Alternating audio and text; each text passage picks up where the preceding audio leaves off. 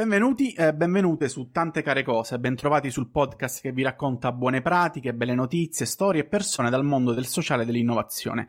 Come sapete intervistiamo delle persone che grazie al proprio lavoro, all'attivismo, a un'idea riescono a cambiare in meglio la vita di qualcun altro. Siamo appassionati di progetti di cambiamento e oggi approfondiremo proprio un importante progetto educativo e formativo che riguarda la bellezza e le arti. Come sapete sul sito tantecarecose.com potete trovare ogni giorno eh, una buona notizia, leggerla e condividerla. Ci piace ricordare il motto del nostro mm, progetto che è per cambiare il mondo una storia alla volta.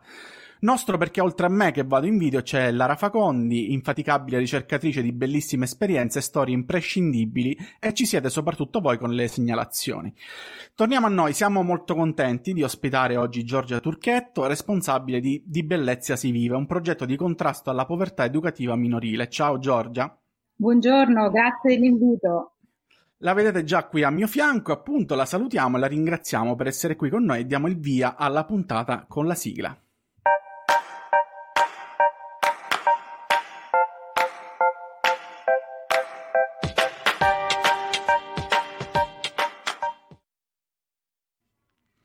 Allora, siamo in compagnia di Giorgia Turchetto che vi ho già presentato e vi anticipavo che è responsabile del progetto Di Bellezza si vive. Da lei ci faremo raccontare la genesi del progetto, selezionato dal bando Un passo in avanti dall'impresa sociale con i bambini. È uno tra i 18 progetti nazionali giudicati particolarmente innovativi e rientra, e rientra nell'ambito del Fondo per il contrasto alla povertà educativa minorile. E proprio da qui iniziamo, dalla povertà educativa, un fenomeno che riguarda più bambini di quello che pensiamo. Cos'è la povertà educativa minorile e quanti bambini e adolescenti coinvolge, Giorgia? Sì, allora buonasera a tutti, grazie ancora dell'invito. Allora, la povertà educativa, Luca, è un è una piaga eh, purtroppo del nostro paese ed è una piaga che mh, anche dopo Covid eh, purtroppo è, è, così, il trend, le statistiche ci raccontano che non, non è destinata a migliorare. Eh, partiamo da un dato, i minori, mh, quindi mi riferisco alla fascia 0-18, eh, in Italia sono quasi 10 milioni. E se andiamo a guardare i dati dal 2007 al 2018 c'è stata una grande impennata di povertà educativa eh, quando parliamo di povertà educativa parliamo praticamente di ragazzi che non hanno accesso a nessun paniere eh, di beni, quindi non è un problema solamente legato alla scuola, a non andare a scuola, ma significa non fare attività sportiva, significa non leggere, significa non andare a teatro, non avere accesso ai luoghi della cultura, vivere sostanzialmente in dei contesti fortemente deprivati. E, e, e, altra cosa che ci tengo sempre a dire è che la povertà educativa non è una dimensione unica, ma è un fenomeno multidimensionale che chiaramente coinvolge la famiglia, coinvolge la scuola, eh, è legato anche chiaramente a, alle, eh, come posso dire, alle abilità o comunque al potenziale individuale, ma la povertà educativa quasi mai dipende da deficit cognitivi o da eh, responsabilità imputabili ai ragazzi. È, un, è veramente un un fenomeno molto complesso. Dicevo che dal 2007 al 2018, eh, nel 2007 i ragazzi in povertà educativa erano circa il, i minori in povertà educativa erano circa il 3,5-3,7%. Oggi nel 2018-2019 parliamo del 7,5%, sono circa un milione e 200, quasi 300 mila i, i, i minori, i bambini in povertà educativa e eh, purtroppo eh, i dati del Covid ci dicono che nel 2021 arriveremo quasi a 2 milioni, sforeremo i 2 milioni di, di minori in povertà educativa. Questo chiaramente è fortemente legato alle grandi restrizioni che il Covid ha dettato al mondo del lavoro, quindi stiamo parlando di un tasso di disoccupazione che supera il 12%, siamo intorno al 13% e chiaramente questo diventa letale per famiglie che hanno più di un figlio. Considera chiaramente la, la, povertà educativa colpisce tanto più le famiglie numerose. Quindi siamo mm, eh, chiaramente la distribuzione non è omogenea in Italia, abbiamo zone a maggior tasso di povertà educativa, sicuramente il sud è eh, particolarmente colpito perché siamo intorno al 14, oltre il 14% di famiglie eh, in povertà educativa eh, contro l'8-10% al nord. Però anche qua ci tengo a fare una precisazione perché per esempio il nostro proprio progetto ce lo sta indicando, ce lo sta insegnando, eh, l'Italia non è solamente lunga, è anche un paese estremamente variegato al suo interno e per cui se per esempio prendo il contesto di Como, che è uno dei pilot del progetto, quindi la città di Como, eh, nella città di Como gli abitanti sono 85.000, eh, non so eh, ma chi eh, noi è stato a Como avrà sicuramente avuto l'impressione di una città molto curata, eh, di una città veramente borghese, eh, dove insomma è difficile trovare qualcosa fuori posto. Io vivo a Roma, quindi insomma sono paragoni che faccio abbastanza facilmente, eppure al suo interno eh, c'è una grande eh, disgregazione del tessuto sociale, socioculturale, per cui abbiamo anche lì quartieri, noi lavoriamo in particolar modo nel quartiere di Rebbio, abbiamo veramente quartieri con alti tassi di povertà educativa e con veramente situazioni di anche grande povertà relazionale, quindi non solamente bambini che non vanno a scuola, bambini che non hanno accesso ai servizi di base, eh, bambini che non fanno lo sport, che non frequentano i luoghi della cultura, ma chiaramente questo determina anche un grande impoverimento della rete relazionale e dei sistemi relazionali che chiaramente in fase di crescita sono basilari.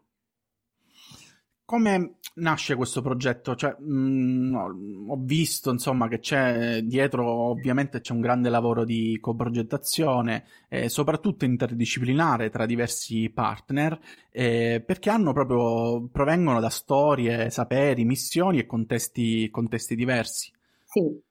Allora, questo progetto è nato in realtà ancora prima che in qualche modo uscisse il bando. Poi il bando è stato un'occasione fortuita, no? Ogni tanto così domanda e offerta si incontrano naturalmente, nel senso che io mh, per una storia mia personale precedente a quello che sto facendo in questo momento erano diversi anni che mi stavo occupando di, di bellezza, quindi questo tema lo stavo approfondendo molto, lo stavo approfondendo soprattutto come eh, design e cultura, quindi innovazione sociale a base culturale. E mh, mm, stavo lavorando molto eh, nel portare la bellezza all'interno delle strutture ospedaliere, sanitarie, perché ormai c'è una lunghissima letteratura che dimostra che appunto eh, le persone eh, anziane, malate, in difficoltà, laddove vengono supportate anche con azioni di tipo culturale, quindi non solamente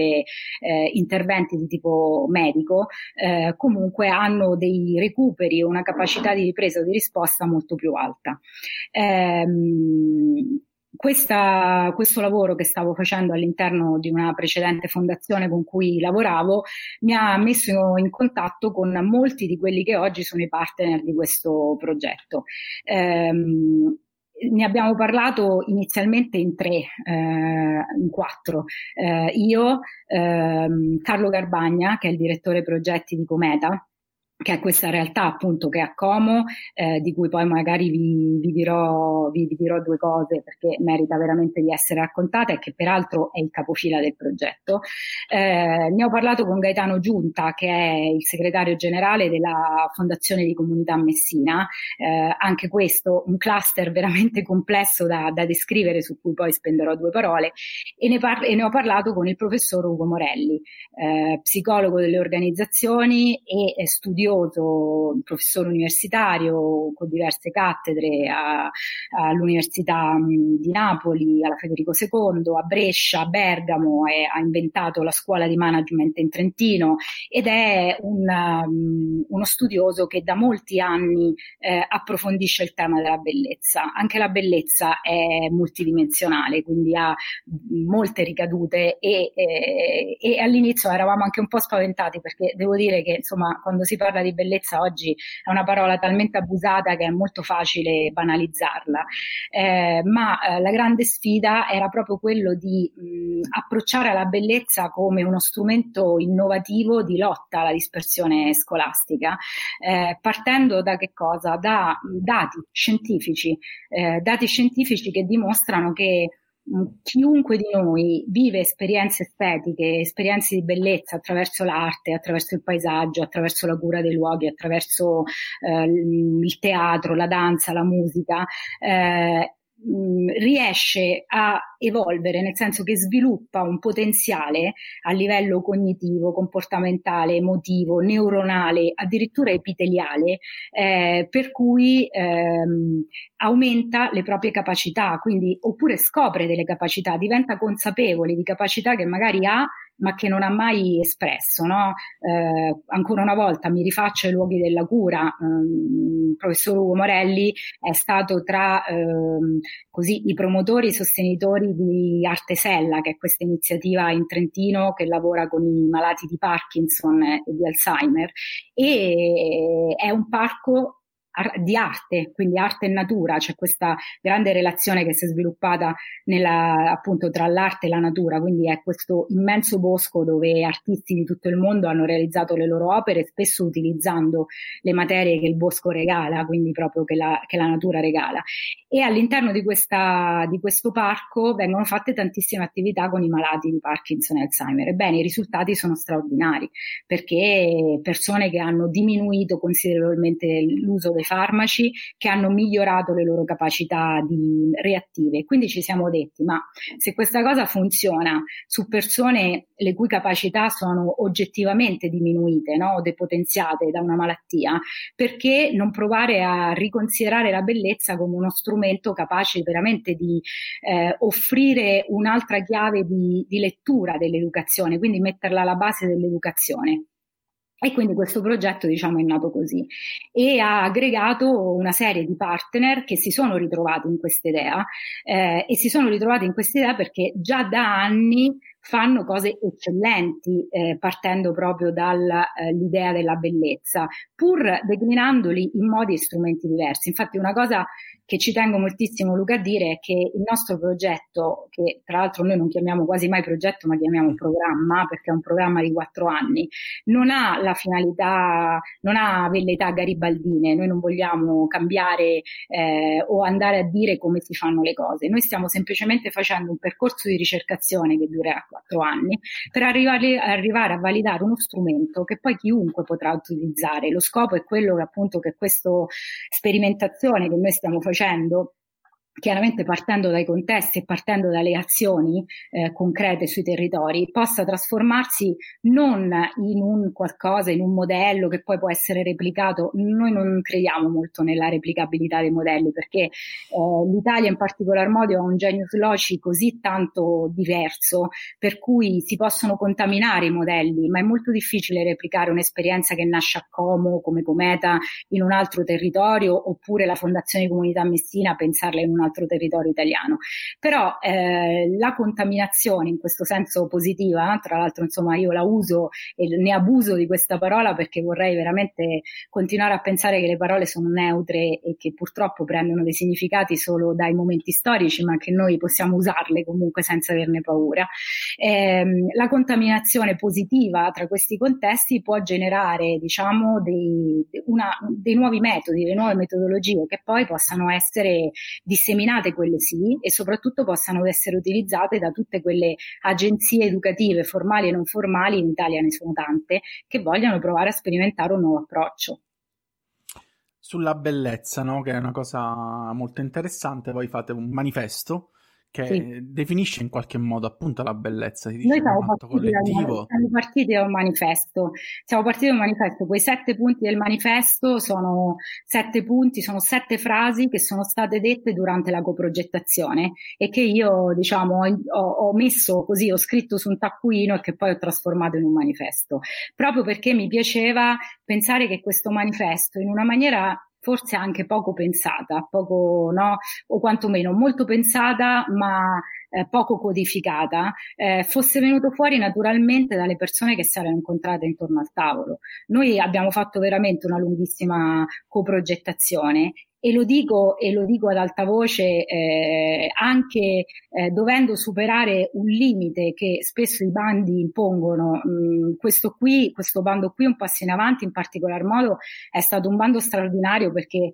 non vincolava a nessun tema particolare, ma lasciava appunto eh, ai partenariati di poter no, proporre delle idee innovative, ma solitamente il tema dei bandi è fare continuamente cose nuove, fare cose nuove, perché spesso c'è un po' questo errore di base nel pensare che l'innovazione sia fare cose nuove, ma l'innovazione invece spesso è incontrarsi, discutere quello che è già stato fatto, implementare, eh, sperimentare proprio perché siamo forti di quello che abbiamo già fatto e quindi possiamo permetterci di sperimentare qualcosa di nuovo. Quindi devo dire, questo, mh, questo progetto ha delle basi solidissime perché parte da un'esperienza più che ventennale dei contesti con dei risultati straordinari da parte di tutti i contesti che sono entrati e che semplicemente hanno proprio voluto cioè la domanda comune è stata ma che la bellezza fa bene, eh, lo sappiamo tutti, che la bellezza può educare, lo sappiamo tutti, ma, la, rispo- ma la, la, risposta che cerchiamo è perché, quindi cerchiamo proprio di portarla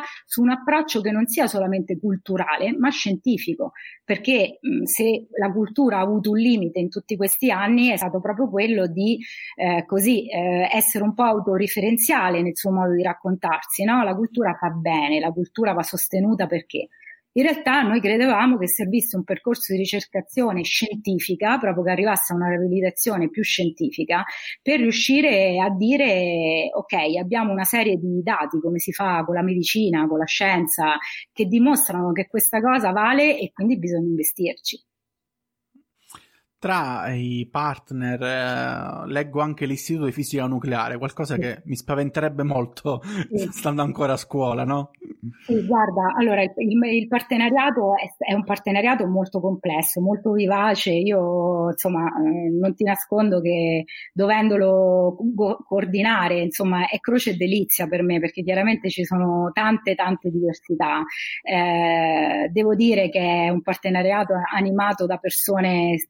di straordinaria intelligenza, quindi eh, poi alla fine ognuno ha gli strumenti per andare sempre incontro all'altro, però sicuramente ci sono molte diversità. Eh, L'Istituto di Fisica Nucleare in particolare eh, lavorerà con eh, il distretto di Messina, con la Fondazione Orcino Sorca, che è uno dei due pilot più importanti del progetto, eh, perché? Perché mh, la Fondazione Orcino Sorca è capofila, diciamo, di queste sei polarità spaziali, che sono i parchi della scienza e della bellezza, a cui eh, non solo la fondazione, ma proprio tutto il distretto, quindi la fondazione di comunità Messina, sta lavorando da diversi anni. Quindi il progetto è stato un'occasione eh, straordinaria per poter pensare di mettere veramente a terra e quindi creare anche sistema tra queste polarità che stanno nascendo. Ehm, dico due cose sui parchi e poi ti, ti, spiego qual è la connessione con l'Istituto di Fisica Nucleare. Eh, I parchi sono sei polarità tematiche eh, che nascono eh, sul territorio di Messina, eh, ma mm, nascono anche a Mirabella, che è un'area interna vicino a Caltagirone, ma è, è un'area chiaramente a, mm, che soffre o comunque diciamo che eh, è caratterizzata da tutti i problemi che mh, mm, caratterizzano le aree interne. Avremo un altro parco tematico nell'isola di Salina e sono tutte eh, realtà che nascono da processi di trasformazione urbana molto forti, molto eh, processi territoriali molto forti. Eh, queste, mh, questi parchi nascono per essere delle, delle polarità educative che chiaramente vanno in continuità con la scuola, quindi non si sostituiscono alla scuola, diventano de, una ricchezza, un patrimonio per Messina, che è una città eh, con dei problemi abitativi notevolissimi. Considera che a Messina vivono 8.000 persone ancora nelle baraccopoli dal terremoto del 1901 e sono persone che vivono non solo in uno stato di povertà educativa, vivono in uno stato di povertà assoluta, nel senso che eh, vivono in condizioni di, di grande precarietà. Eh, e questi parchi sono nati tutti da eh, metamorfosi urbane di zone eh, paesaggisticamente molto belle, con delle valenze storico-artistiche molto importanti, penso al Macio, che è il museo eh, di arte contemporanea che è nato all'interno del Parco Orcino Sorca. Il Parco Orcino Sorca è nato proprio sullo stretto di Messina, ma che è nato con un percorso di recupero di un'area degradata perché per anni in mano all'ecomafia, quindi era una discarica abusiva. E così Forte Petrazza, che è nella parte alta di Messina, a nord di Messina, e, e così il Parco dei Saperi di Mirabella, che nasce addirittura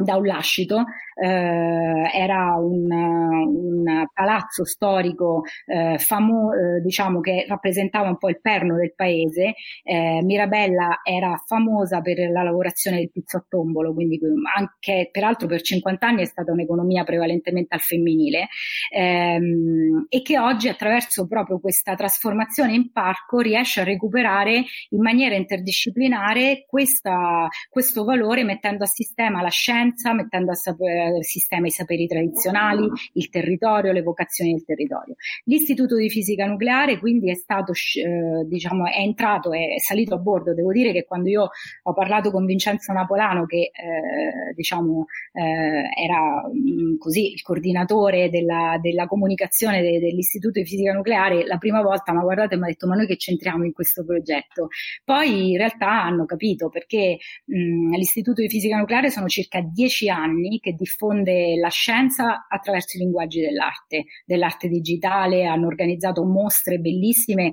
tra l'altro utilizzando spesso i musei, non solo della scienza, ma anche i musei dell'arte. E quindi noi li abbiamo coinvolti proprio per agire all'interno dei parchi di Messina, perché una delle caratteristiche di questi parchi è proprio andare a lavorare sui linguaggi multimediali, eh, con la costruzione di scenari nelle sale immersive. Ogni parco, in ogni parco verranno realizzate delle sale immersive, ma che chiaramente hanno, nascono per, con diverse finalità. La prima è quella chiaramente di riavvicinare al sapere e alla conoscenza in una maniera interdisciplinare, assolutamente esperienziale, e riavvicinare i ragazzi a un utilizzo del digitale che non è isolante, come spesso accade, non è mettersi lì con il joystick e, giura- e giocare per ore no, completamente scollegato dal mondo, ma anzi diventa un'esperienza collettiva, diventa un'esperienza relazionale, dove addirittura tutto quello che succede all'interno delle sale immersive si aziona solamente nel momento in cui sono i minori con le loro famiglie, con i loro insegnanti ad agire all'interno della sala immersiva.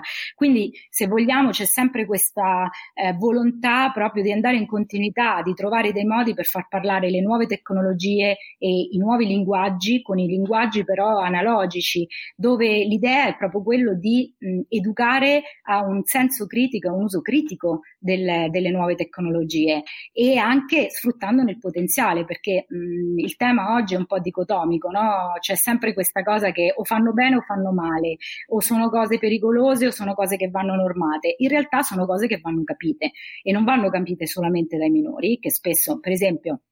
nelle nostre sale immersive spesso i, i, ragazzi con cui lavoriamo sono attivati anche nella fase di costruzione, di brainstorming, di pensiero, di ideazione, di progettazione fino alla prototipazione della sala immersiva, perché in realtà questo diventa una peer education al contrario, nel senso che al di là del fatto che spesso si creano queste dinamiche di peer education, i più grandi che insegnano ai più piccoli, ma spesso sono loro che portano i loro genitori e i lloro insegnanti a questo livello di consapevolezza, perché la verità è che se ne fa un uso non buono, non solo eh, diciamo eh, per, per uno, un uso eccessivo che ne fanno i ragazzi, ma anche perché eh, spesso gli adulti non ne conoscono le potenzialità. Eh, con l'Istituto di Fisica realizzeremo questa sala immersiva molto bella sui buchi neri, proprio per avvicinare i ragazzi a uno studio della fisica completamente diverso, eh, immersivo, esperienziale, dove l'effetto meraviglia è alla base della scoperta, a, queste, a questi mh, momenti esperienziali digitali saranno collegati anche dei, dei, laboratori che abbiamo chiamato i laboratori dello stupore, quindi verranno fatti proprio dei piccoli laboratori di, di scienza eh, proprio per far scoprire eh, mh, praticamente, concretamente. Va detto che la, la, la, la Fondazione di Comunità Messina e la Fondazione Orcinus Orca che è diciamo, uno degli organismi che, che, che, sta all'interno della Fondazione Comunità e che è nel nostro progetto hanno un know-how eh, veramente molto forte sulla scienza eh, e sulla scienza sperimentale. Eh, per esempio stiamo anche lavorando moltissimo con il design, il kids design, dove per esempio l'idea è quello di arrivare a prototipare dei giochi per, in outdoor per i parchi, eh, dove i ragazzi attraverso il gioco e quindi attraverso anche il movimento movimento interattivo con il gioco imparano a capire come si sviluppano le energie alternative, le energie pulite. Quindi c'è questo approccio all'interdisciplinarità. Lo stretto è chiaramente un luogo biodiverso incredibile. Un altro scenario delle sale immersive è eh, questo scenario che mh, sui pesci ehm, sui pesci abissali, che sono una caratteristica dello stretto, perché proprio vivono nelle profondità dell'incrocio dei due mari e spesso eh, proprio per le correnti che ci sono a questi pescetti abissali si, si rompe la vescica natatoria e quindi eh, si spiaggiano proprio nel, nel, parco antistante al parco, cioè nella spiaggia antistante al parco. Quindi eh, questi pesci oggi eh, hanno generato una delle collezioni uniche al mondo e però da questi pesci abbiamo anche realizzato una sala immersiva, peraltro lavorando ancora una volta con un approccio interdisciplinare, per cui eh, i ragazzi, ad esempio, che attraverso questo viaggio scoprono gli abissi e quindi scoprono i mondi lontani, ma scoprire i mondi lontani e sommersi significa ragionare anche sulle diversità. Nello stesso tempo si avvicinano alla musica, perché con un maestro di musica ogni pesce, a ogni pesce è stata associata una, sono state associate delle vocalità e delle sonorità proprio musicali e quindi i ragazzini, no, toccando, si avvicinano, imparano a comporre, quindi c'è sempre questo approccio eh, interdisciplinare. L'altro, sì.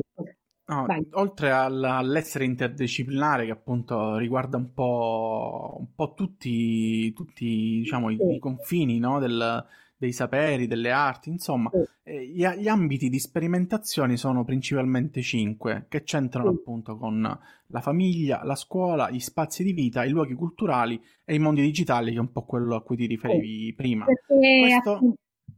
Sì, scusami. No, no, dico, questo, questa scelta di, eh, di, intervenire su questi ambiti per allargare anche la comunità educante, no? Per allargare la comunità educante, ma anche perché, come ti dicevo prima, l'educazione oggi mh, necessita, è, assolutamente necessario portare i ragazzi di nuovo a contatto con i mondi di vita reali. Eh, uno dei motivi della dispersione scolastica è la noia, è il fatto che i ragazzi vanno a scuola e si sentono di non fare sul serio, si sentono che il loro futuro è procrastinato per anni con uh, tutta una serie di laboratori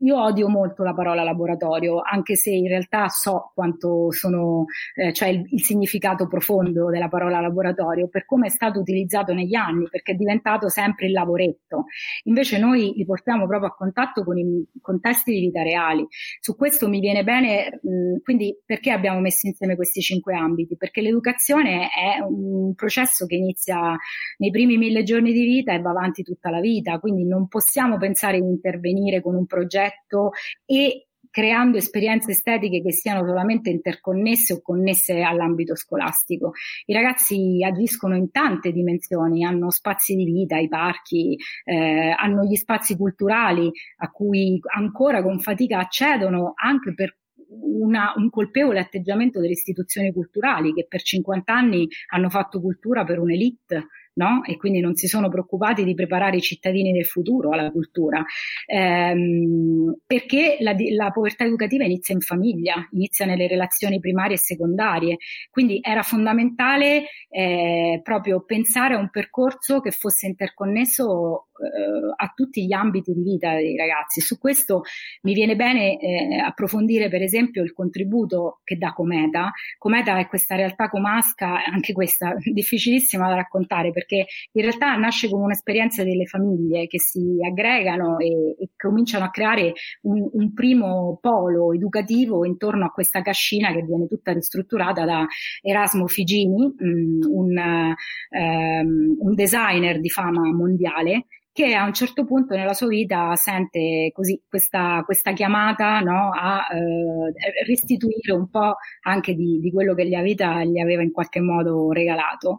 Mm, e Cometa nasce veramente con una serie di eh, eh, come posso dire, incontri spontanei. Mm, oggi Cometa è il Manto, che è questa cooperativa di servizi sociosanitari educativi che gestisce il diurno di Cometa, eh, dove ogni giorno passano oltre 500 ragazzi per, uh, per essere aiutati nei compiti, per fare attività dopo scuola, per incontrarsi, per aggregarsi. Ehm, e c'è questa scuola incredibile, la Oliver Twist, anche questa nata mh, proprio proprio da, dal fatto che semplicemente Erasmo e, e, e le persone che, che, erano intorno a Erasmo cominciano a vedere che questi ragazzini non, non andavano a scuola, quindi come si dice, facevano, bigiavano la scuola, facevano sega a scuola, ma andavano in Cometa perché in Cometa avevano aperto una, una um, officina per riparare le biciclette. Eh, e quindi cioè, lui eh, era rimasto abbastanza stupito da questa cosa, no? come mai cioè, non vanno a scuola ma vengono qui e lavorano. Quindi da qui è partita, da qui e, e è partita questa esperienza della scuola, che oggi è una scuola professionale, dove mh, è incredibile perché loro hanno inventato questo modello di scuola sulla commessa vera. Quindi questi ragazzi che frequentano un liceo scientifico normalissimo, in realtà eh, prendono da subito un indirizzo che è tessile eh, oppure falegnameria oppure eh, accoglienza, ristorazione, sala bar. Eh, questo perché mh, la grande intelligenza, come dicevo, i contesti di vita reale, partire anche da quello che era il genius loci, cioè come no? ha queste caratteristiche di imprenditoria, il territorio offre questo, quindi creare una scuola che fosse fortemente connessa al reale. Questi ragazzini quindi iniziano da subito, eh, seguono un percorso di studio normalissimo, ma connettono loro, le loro materie, il loro studio disciplinare al fare immediatamente, quindi il sapere il saper fare è in, interconnesso. Io dico a tutti che eh, non si possono raccontare questi contesti, vanno visti, ma la prima volta che sono andata a Cometa, entrare in Cometa e essere, entrare nel bar di Cometa e vedere questi ragazzini alti, veramente un metro e mezzo, che eh, fanno scuola mentre imparano a fare i cornetti, mentre imparano a, a, a apparecchiare la tavola, quindi un'educazione all'estetica, mentre imparano a, a fare una torta, no? E è incredibile vedere come queste attività ancora una volta basate sul, anche sul gioco, sulla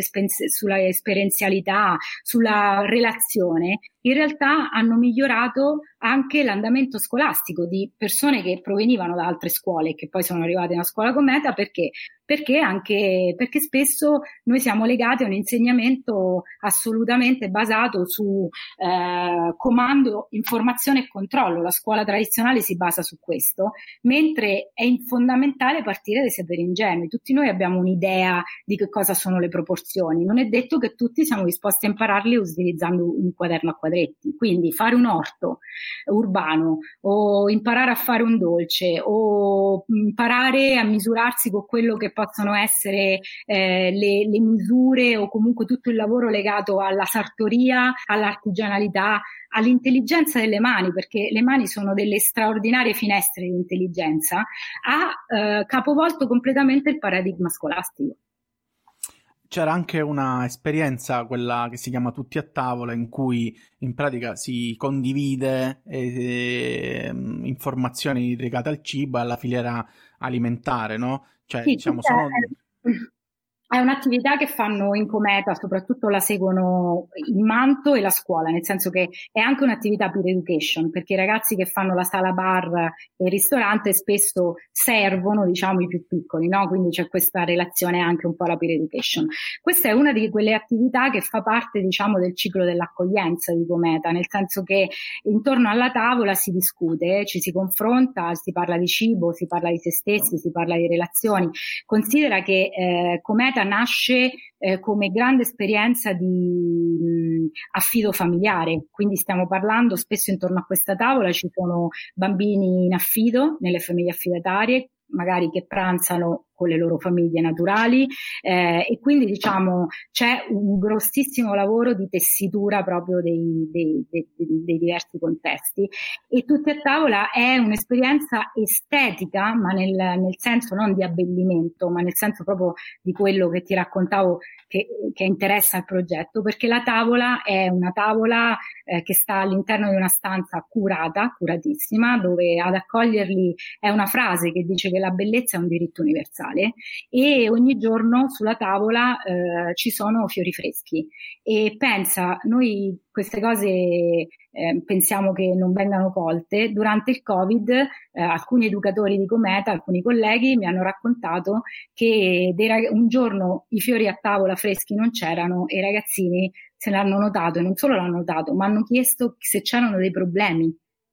Mm se c'erano dei problemi come loro potevano intervenire in questi problemi, no? Quindi eh, le, appunto l'educazione alla bellezza non è un'educazione all'estetica nel senso meramente vuoto o comunque limitato a, a, sì, a, al significato letterale della parola, ma è veramente un'educazione alla cura, al prendersi cura dell'altro, al, alla cura degli spazi. Ehm, oltre a tutte e tavola c'è un'altra azione che si chiama Città nella città, che è un'educazione di, eh, come la chiamo io, eh, di educazione civica in action, perché loro qualunque cosa fanno, la fanno con l'idea di capire che eh, lo spazio tuo, lo spazio condiviso è tuo ed è degli altri, eh, che bisogna prendersene cura, eh, che bisogna prendersi cura del proprio spazio, che sia la cartella, che sia il banco, ehm, e quindi loro fanno attività di riordino, di ordino del, del, del parco intorno, ma sono tutte attività mh, che chiaramente innestano altre attività, perché mentre fanno queste attività fanno educazione al paesaggio, quindi è tutto un, eh, diciamo, è una serie no, di scatole che si interconnettono proprio perché eh, pensare che in, un, in, un'epoca, in un'era dove comunque il sapere è solo circolare, perché nessuno noi impara più per accumulo, è assolutamente impensabile che la scuola continui a fare la scuola e basta. Mm. Mm. Giorgia, ci sono i beneficiari diretti delle azioni del progetto sono 1400 minori mm. e sono tra i 0 e i 17 anni. Eh, non è solo diretto a loro, ma di fatto questo programma appunto è mm, per le famiglie, per le comunità di educatori, per gli insegnanti. Ora, mm. la domanda è, ehm, insomma, è la, siamo davanti anche alla creazione di un nuovo metodo educativo, no? E, e voi ambite anche a questo, cioè al fatto che sia scientificamente validato. Sì, come ti dicevo, allora il metodo che stiamo utilizzando si chiama Research Based Learning e ce l'ha portato in dote il professor Ugo Morelli, che è il direttore scientifico del progetto, insieme ad Emanuela Fellin, che è responsabile del monitoraggio e della valutazione del progetto. Eh, io ci tengo a dire, appunto, mh, noi abbiamo messo insieme contesti molto diversi. Io ti ho parlato di Cometa, ti ho parlato di Messina, ti ho parlato dell'Istituto di Fisica Nucleare, ma noi all'interno del progetto abbiamo uno dei dipartimenti educativi legato al mondo dell'arte, quindi ai musei più importanti d'Italia, che è Rivoli, che è il Museo Castello di Rivoli, che ha eh, sdoganato una figura professionale incredibile che è quella dell'artenauta. L'artenauta che nasce con un percorso di studi nel campo dell'arte eh, e poi in realtà però anche qui acquisisce tutta una serie di eh, competenze interdisciplinari legate al sociale, legate al mondo dell'educazione e quindi oggi porta eh, proprio una nuova concezione di museo, un museo che si apre al territorio, un museo che con, con le loro summer school stanno lavorando insieme ad attori del terzo settore, a oratori, proprio per far diventare il museo un luogo non solo inclusivo, ma un luogo della cittadinanza, un luogo aperto sempre e comunque, ehm, per esempio loro lavorano tantissimo con queste domeniche al museo dove appunto l'idea è quello di riportare le famiglie dentro il museo e farle sentire in un luogo che li accoglie eh, con dei percorsi che insegnano l'arte alle famiglie e ai bambini fin nei primi mille giorni di vita. Sono stati il primo museo Kids and Family Friendly che ha ripensato completamente gli spazi ai musei anche dal punto di vista dei servizi e del design perché mh, sembra facile, ma aprire un museo a una famiglia con un bambino con i passeggini, ti devi porre il problema dell'ergonomicità dei passeggini, ti devi porre il problema della dotazione dei servizi, eh, fasciatoi che arrivano nei bagni delle mamme, ma anche dei papà, eh, dei menù, eh, quindi, e delle attività chiaramente, perché loro hanno mh, elaborato dei kit educativi eh, dove ragazzi, bambini di due anni imparano a lavorare con l'arte, no? La, imparano eh, le loro summer school sono state strategiche nei periodi del Covid perché nel parco intorno a Rivoli Anna Pironti che insieme a Paola Zanini, Paola Pironti è la, la direttrice da 30 anni del Dipartimento, ha inventato dei percorsi tra arte e natura che per peraltro sono stati una panacea in un momento in cui tutti i bambini erano chiusi dentro con tutto quello che ha comportato da un punto di vista psicologico, di paure, eh, fisico, no? tenerli perché comunque que- in, quella, fascia d'età soprattutto i bambini devono muoversi, quindi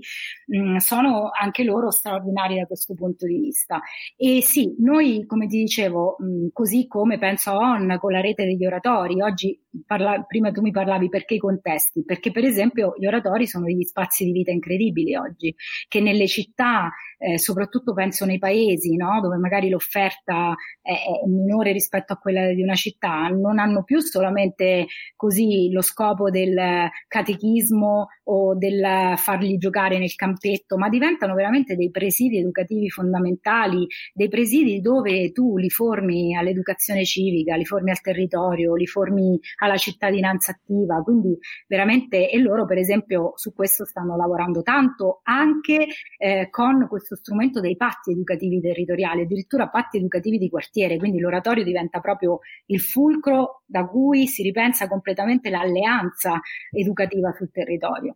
Mm, e sì, ti dicevo, noi stiamo facendo questo percorso che chiamiamo appunto di ricercazione perché era fondamentale partire dalle esperienze che, dei, dei, dei, contesti, eh, contaminarli, come ti dicevo, quindi molti dei partner lavorano anche insieme, non, solo, non si fanno attività solamente dislocate su un territorio e l'altro, ma ci sono anche dei percorsi che sono stati pensati insieme. E l'idea, appunto, noi non abbiamo, noi non, non, non crediamo nella disseminazione dei modelli, perché l'Italia è un paese con una vocazione e con un genius loci talmente tanto potente che rifare cometa a Napoli non ha alcun senso, o prendere la Fondazione Comunità Messina e portarla a Milano, o prendere Rivoli e farlo in un altro museo eh, del territorio italiano. Però crediamo nella possibilità della, dell'incontro, del confronto tra modelli e quindi della creazione di nuovi strumenti, di nuovi kit, di nuove metodologie. RBL è un metodo che, come ti dicevo, mette al centro proprio parte dai saperi spontanei, un metodo che si fonda su sette sette fasi, non sono sette fasi cronologiche, ma sono sette fasi chiaramente circolari, mm, poi quando uno le va a pianificare le pianifica, però in realtà sono, è un approccio circolare. E sono dei mm, sette fasi che eh, partono proprio dalla valorizzazione dei saperi spontanei, quindi noi applichiamo RBL su ogni attività che facciamo, nella loro diversità, ogni attività è diversa, committenti diversi, ha destinatari diversi, eh, ha degli output diversi e degli outcome outcome diversi, ma li stiamo tutti praticamente mh, come posso dire, eh, progettando attraverso questa metodologia, con l'idea proprio di poi attraverso il lavoro che sta facendo Emanuela Fellin e che non ringrazio mai abbastanza, eh, di, e, e, Ugo Morelli chiaramente di, di valutazione e monitoraggio, ehm, l'idea è quello proprio di arrivare ad avere, come ti dicevo prima, una validazione scientifica di questa metodologia, affinché questa metodologia poi possa essere disseminata, assunta da tutte quelle agenzie formali e non formali italiane, quindi noi il nostro auspicio è che possa diventare una policy educativa eh, che possa essere anche spinta dai ministeri competenti, quindi cultura, mm, educazione, eh, famiglia, eh, digitale, eh, perché tra le altre cose, e questo invece è un pensiero mio, io vengo dal mondo dell'innovazione, anzi io in realtà vengo dal mondo della banca perché ho lavorato 17 anni in una banca, poi eh, niente, sono saltata dall'altra parte spinta da questo fuoco di voler lavorare operativamente sui territori Mm, eh, mi sono molto avvicinata al mondo dell'innovazione, ma sono una di, proprio di, di, quelle persone, forse per queste due anime che, che, dialogano, che non credo assolutamente che l'innovazione si possa fare solo dal basso, eh, perché l'innovazione solo dal basso ha creato cose eccellenti che a un certo punto spesso si sono abitate su di loro perché non, non parlavano con le istituzioni. Quindi il lavoro che stiamo cercando di fare è anche quello di tenere dentro le, queste anime, perché un paese che cambia è un paese dialogante, non un paese che a un certo punto prende in modo secessionistico si fa la sua rivoluzione. Io a questo non ci credo. E su questo, a questo dovremmo dedicare tantissimo tempo per, per, discutere, magari ne potremmo fare un'altra puntata. Senti, allora, diciamo, l'auspicio è quello di adottare questa, questo programma al sì, punto questa di vista... metodologia sì. questa metodologia. E, e, questa, diciamo, è la buona notizia che vorremmo un po' tutti. La... Però io ti chiedo, eh, al di là del, del, del, progetto di cui abbiamo parlato, eh, chiedo sempre appunto qual è la buona notizia che vorresti leggere domani sui giornali, per chiudere un po' la nostra intervista. Rispetto al progetto dici o rispetto in generale? No, rispetto in generale, rispetto a Ma la buona notizia che vorrei leggere è proprio esattamente quello che ti dicevo un attimo fa, che si creino molti più tavoli. Noi abbiamo tantissimi tavoli tecnici, troppi, troppissimi, troppissimi esperti che parlano, eh, ma abbiamo spesso misure che non dialogano. I bandi nascono dall'alto, molto spesso nascono ancora dall'alto. Da progettista ti dico che si fa una fatica incredibile a utilizzare questi bandi sui progetti che servono, perché spesso c'è uno scollamento tra il bando e quello che chiede il bando e quello che è il bisogno reale del territorio. E secondo me, tutto sommato, si potrebbe ovviare a, questa, a questo problema eh, facendo dei tavoli, dei tavoli o comunque diciamo lavorando di più insieme eh, no? perché far nascere un bando insieme a chi poi lo fa quel bando non significa agevolare nessuno, significa semplicemente scrivere qualcosa che serve. Questo è, è, una delle cose che mi piacerebbe leggere domani. Devo dire che da questo punto di vista, e non per piaggeria, perché insomma le fondazioni in Italia che fanno questo sono, sono tutto sommato mh, ancora poche, però mh, impresa sociale con i bambini, con tutte le difficoltà che può incontrare un'istituzione che ha, che, che ha delle gabbie, ha delle gabbie di, eh, di, di, di trasparenza, di rendicontazione, cioè mh, anche mettersi dall'altra parte a volte serve per capire insomma le, diffic- le reciproche difficoltà, però devo dire che soprattutto negli ultimi anni sta cercando di fare un lavoro proprio di apertura per cercare di capire come possiamo andare oltre il bando, no? E quindi adesso hanno creato eh, le famose comunità di pratica, quindi ci sono eh, proprio dei gruppi anche di progetto che parlano tra di loro, che si scambiano e questo comunque sono tutti passi, ehm, anche se piccoli, che però mi fanno, mi fanno ben sperare. Questo è l'auspicio più grande, nel senso che abbiamo ancora un terzo settore. L'auspicio più grande, quello che vorrei leggere, è che domani far dialogare la cultura, il terzo settore, la scienza, le istituzioni, la politica, le imprese, non sia così tanto difficile come la fatica che stiamo facendo, perché è veramente una grande... Io di formazione sono una geografa, mi piacerebbe trovare un modo per creare delle cerniere che uniscano questi mondi che ancora troppo poco si parlano. Questa è la buona notizia che vorrei leggere. D'altra parte la buona notizia è che siamo tanti che ormai la pensiamo così e quindi che stiamo lavorando in questo senso. Insomma, la comunità da questo punto di vista negli ultimi dieci anni è esplosa e quindi non, credo che si potrà andare solo avanti, indietro certo non si torna. Perfetto, grazie Giorgia. Allora, tutti da piccoli sarti a mettere cerniere e a diciamo, a, a rifilare un po' il, i nostri territori. Eh, grazie ancora, eh, di bellezza si vive il progetto di cui abbiamo parlato. E, insomma, cercatelo, potete informarvi e seguite il loro lavoro anche attraverso la pagina Facebook. Grazie e se posso ancora proprio 30 secondi dico questo. Dimmi. In questo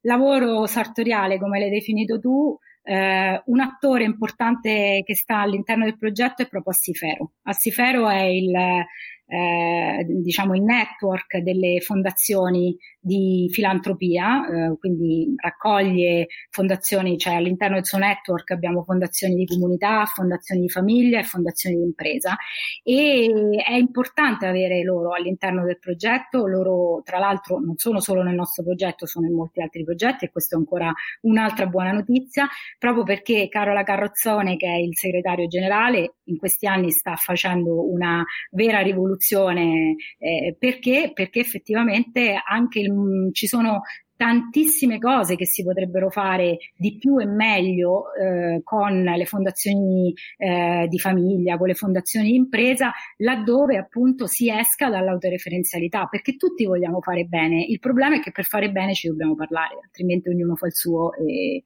e però no, non facciamo sistema, questo è il problema. Ok, allora conosciamoci, parliamo e soprattutto agiamo, ma anche secondo un metodo che oggi abbiamo cercato di, di spiegare, interdisciplinare. Grazie ancora. Grazie. Ci vediamo presto. Ciao, buon Ciao. lavoro. Ciao.